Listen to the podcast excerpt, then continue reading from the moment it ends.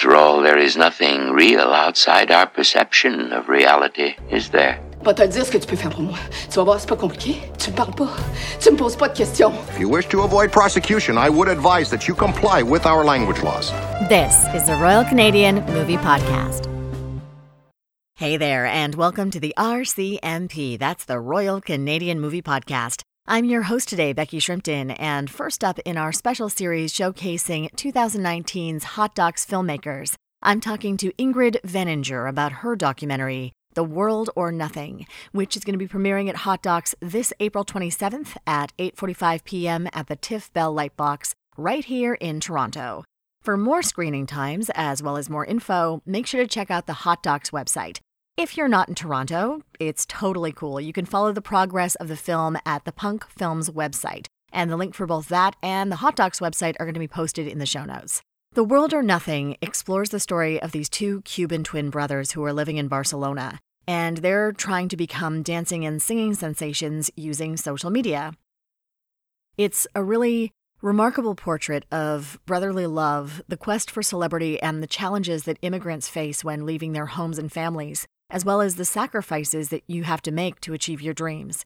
It's chock full of love, dance, great music, and fascinating thoughts about social media and how we connect with the world. Ingrid Veninger is a producer, actor, and documentarian who has an eclectic career.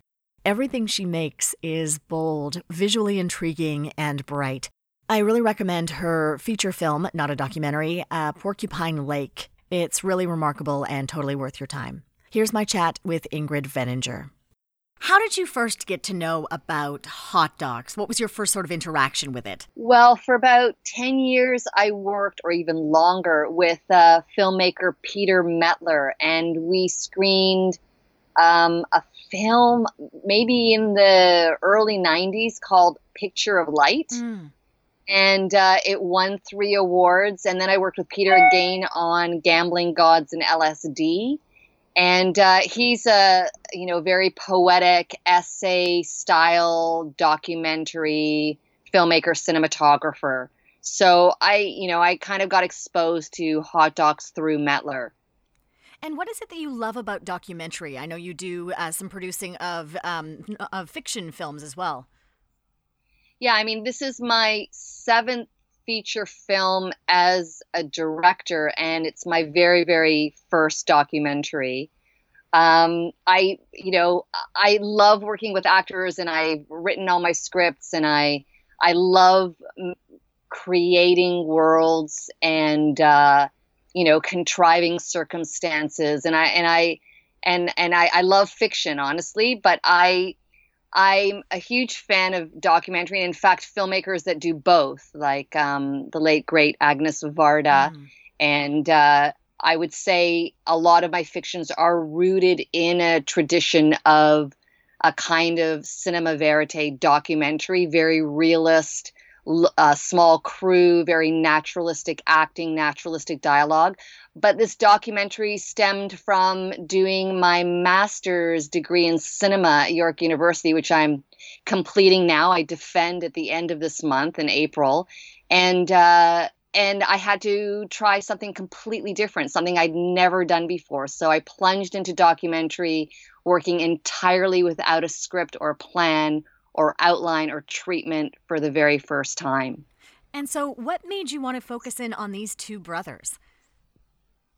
Yeah, these two brothers are um, incredible humans, uh, dancers that I saw when I was on vacation in Cuba over New Year's Eve in 2015. I saw them perform and uh, they kind of wiped everybody else off the stage. And I, I've always had an affinity for dancers. I spent the first half of my life uh, training as a dancer. I thought that was going to be my career forever. And um, I really wanted to approach them, but I was too chicken to do it that night. I mean, maybe it was, it was also New Year's Eve. Um, I was there with my partner. I was getting ready to shoot my feature film, uh, Porcupine Lake, in 2016.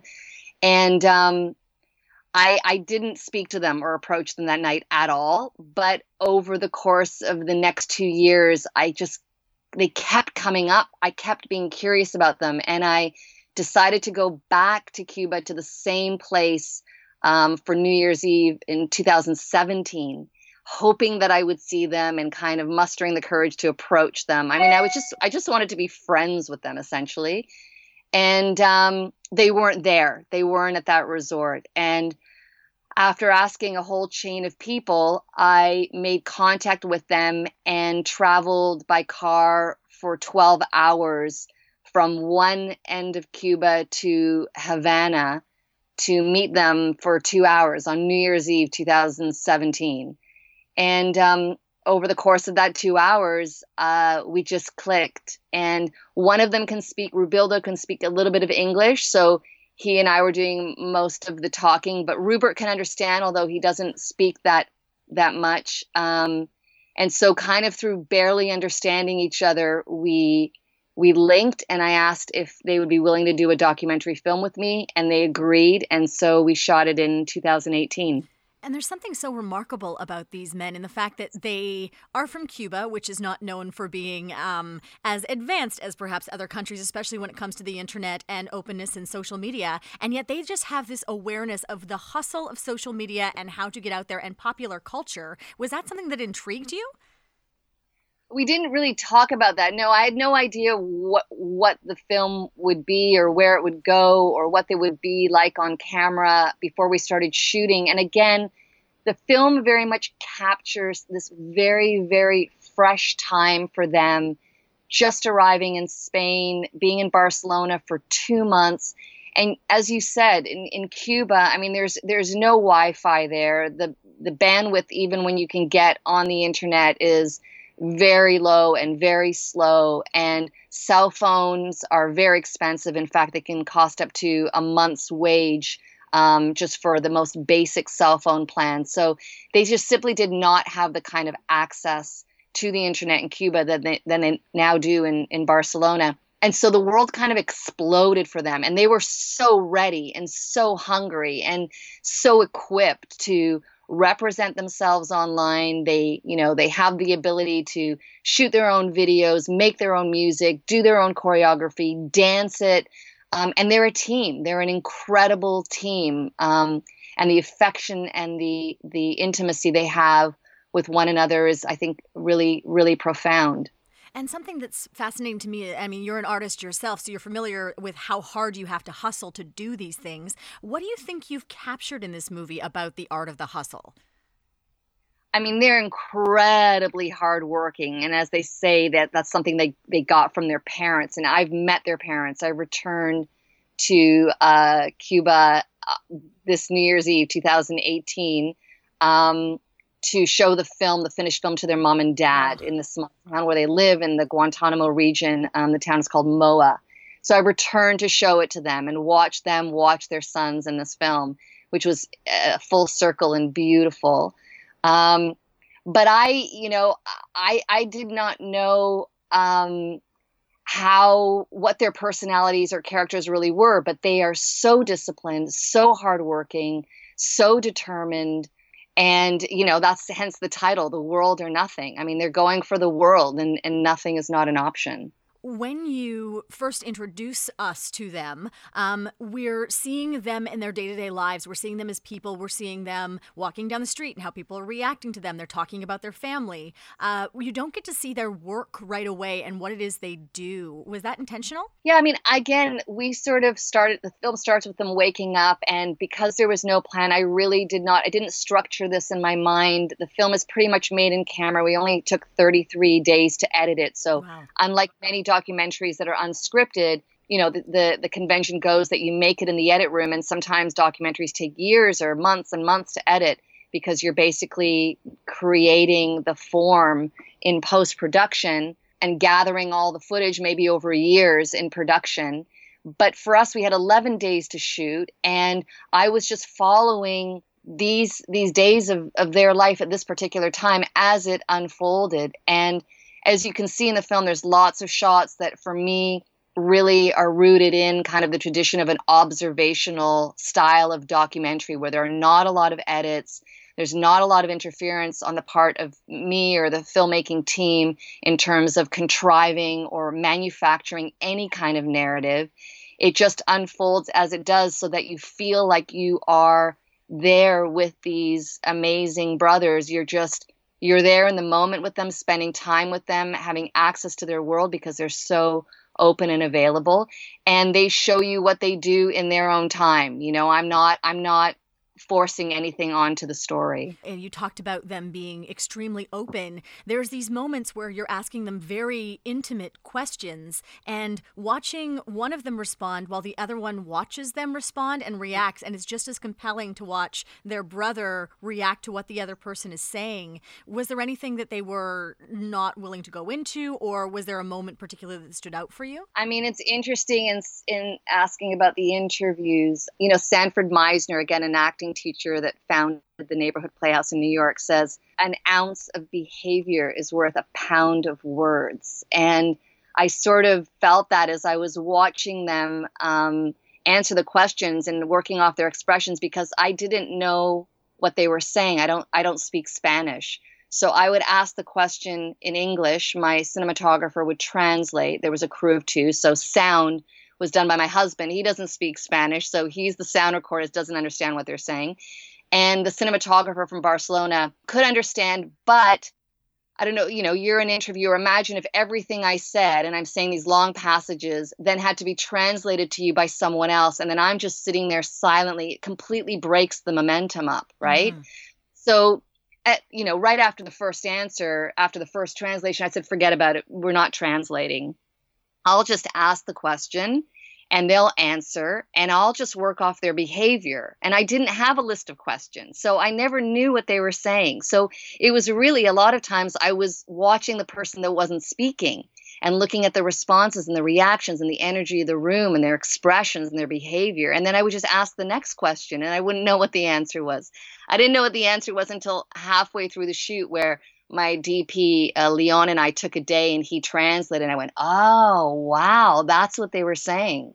So your interest sort of lies in the reaction, which allows us as the audience to uh, to get into it. Because I know a lot of people aren't uh, keen on the subtitles, and they're wrong. But I think there's so much value because uh, their language is not just Spanish, but their language is also dance. That you just watch how expressive they are, even with their bodies and with their faces, and it's a whole other form of communication. Yes, exactly, and and that really informed the movement of the camera and the camera in a sense became sort of a dancing partner with them. When you see them moving around each other and moving inside their closets and spaces and trans you know the way they wake up and fold their blankets and and get water and move to the laundry room and move through the town the way they walk in unison the way they stop the way they glance at each other. I mean their movements are such an incredible part of the film and such a strong language unto unto themselves. So yes you can you can in a sense watch the film without reading the subtitles although there's you know content for the subtitles. Spanish speaking people will just watch the film and hear their words directly. You can also watch the film and focus on everything outside the twins because there's all kinds of other narratives happening around them. And you know and our film is focusing on their story and the way they're moving through space and through time but there's uh, countless stories happening around them. So that was also a, a, big consideration for us was the language of movement of flow of people of trees of kids of bo- soccer balls of dogs of birds especially pairs of things in their environment sometimes in public they're very very very small in the screen that was really intentional um, and then in, in their private world they're in the forefront and in you know and they're they're they're very present in the frame. And it's also a very quiet film for two brothers who are very raucous and very party party like and very loud. And that intimacy really allows everything to sort of expand in that. Yeah.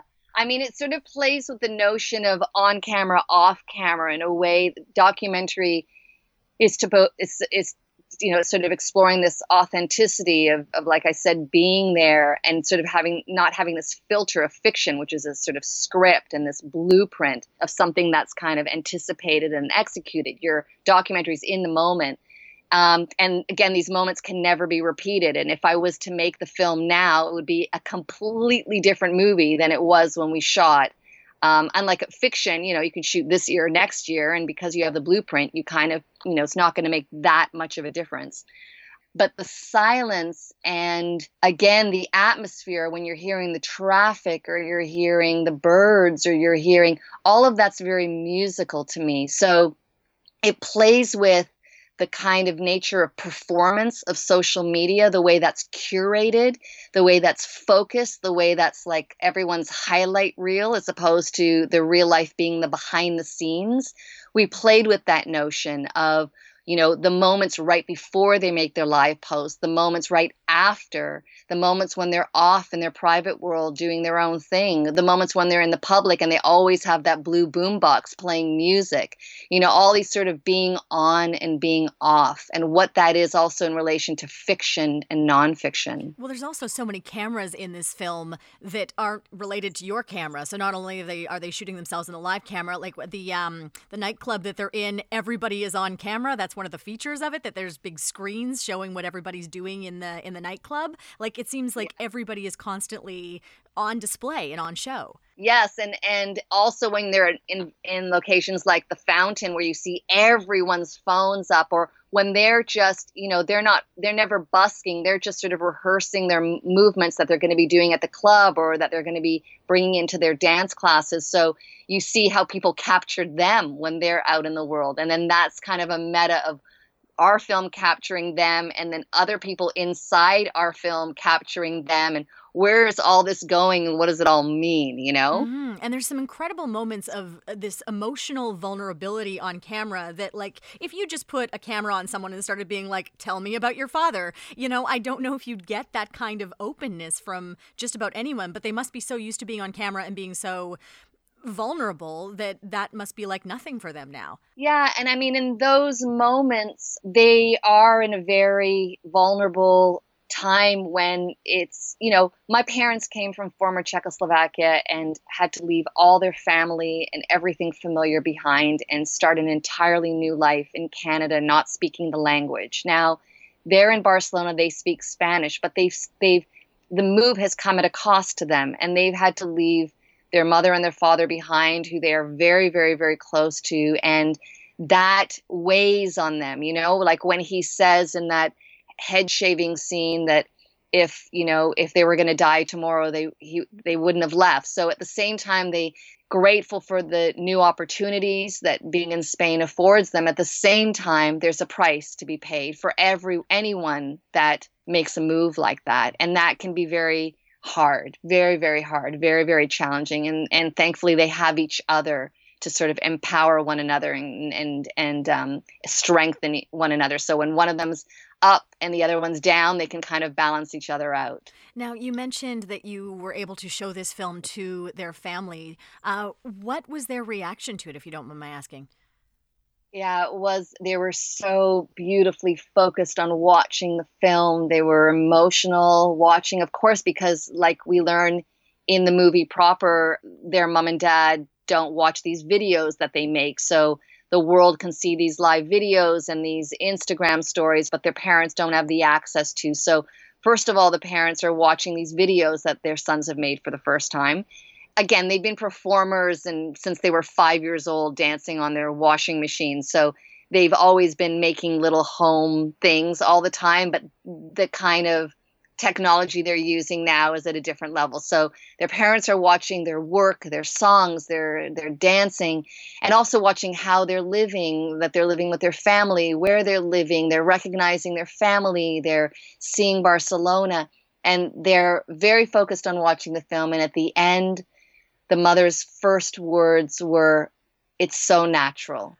Oh. It's natural, natural. It's them." And then um, we had one of their friends translate, and I learned. Then the mother, you know, was talking through the friend to me, saying that um, these are her boys. I mean, they love each other. They love each other so much and the film is so real. It's so so natural. They're not acting. That's how they are. That's how they really are. So when the mom can say it feels real and natural uh, then you know as a filmmaker of a nonfiction it's the most beautiful thing you can hear what an incredible gift Mm-hmm. And with that gift, what are you uh, what are you hoping people will take from this movie when they see it? I mean, I just I now, I mean, I'm very close to the brothers. Uh, they were part of the process all the way through. I showed them the very first cut of the film. I just um, messaged with them yesterday. They'll be um, skyping in for a Q&A uh, for the first and second screening at Hot Docs on April 27th, 28th. And I just love that people will have a chance to meet these two incredible souls. And um, hopefully they'll, they will get the million um, friends they, they hope to have on social media and that people will be exposed to their work and that more opportunities will, will come for them. I just, I just love these guys um, a lot. And so I'm it's a privilege to be friends with them, and it was uh, amazing to be given the permission to make this film. Excellent. Uh, I just have two more questions for you. The next one is uh, Do you have another Canadian documentary you'd like to recommend to our listeners? It can be something that's playing at Hot Docs that's coming up, or it can just be something from your history. Oh, wow. Well, I'm really excited for Rama Rao's The Daughter Tree that's premiering at Hot Docs. That's what I'd recommend for today. Also, I can't wait to see Ai Weiwei's new film. And uh, I don't think you can go wrong with any film at Hot Docs. And I think it's incredible that they have this access to students and seniors for every film that screens before five o'clock. It's free. So anybody um, that's in school or that's a senior should just mark out their calendars and just see everything that's playing during the days at Hot Docs. Which leads really well into my next question. What do you think Canada needs more of to support its artists? On the one hand, we have incredibly strong communities of filmmakers. You know, deluxe post production is, is, has helped me on every single film I've directed, which means they're finished to a sort of standard that makes them competitive with films around the world and they can screen at festivals everywhere. So we have incredible teams of people in post, in production, our actors, our crews, funding you know is always a challenge. There's just not enough money. So many of us have to uh, support ourselves doing other kinds of things and and many times uh, pay to make our work and invest our own money into making films. But again it's a privilege to be making films. So it's not that i would make any complaints because i don't really believe in complaining or um, but i would just say that we are in a, a great time to be film like independent filmmakers right now. And with the technology that we have um, it's great to be seeing more diverse stories and more representation of of different perspectives on our screens big and small. So at this point if you have a story to tell you can be entirely and completely unstoppable. And if your film doesn't get into uh, you know a festival throw up a sheet and and show it to your neighbors and get it online and connect with people and build your own audience from the ground up. I just think it's it's an amazingly empowering time for everyone, um, and we need to take advantage of that. Thank you so much. Thank you. Thanks for listening to the Royal Canadian Movie Podcast. If you like what we're doing, please remember to rate us and subscribe on iTunes or on your favorite podcatcher. It helps people find our podcast and Canadian media they love. Come chat with us at RCM Pod on Facebook or on Twitter at RCM Pod. Our theme song is by Craig Stewart, and our show art is by Paul Stachniak. Join us next week for another great film from the wilds of Canadian cinema.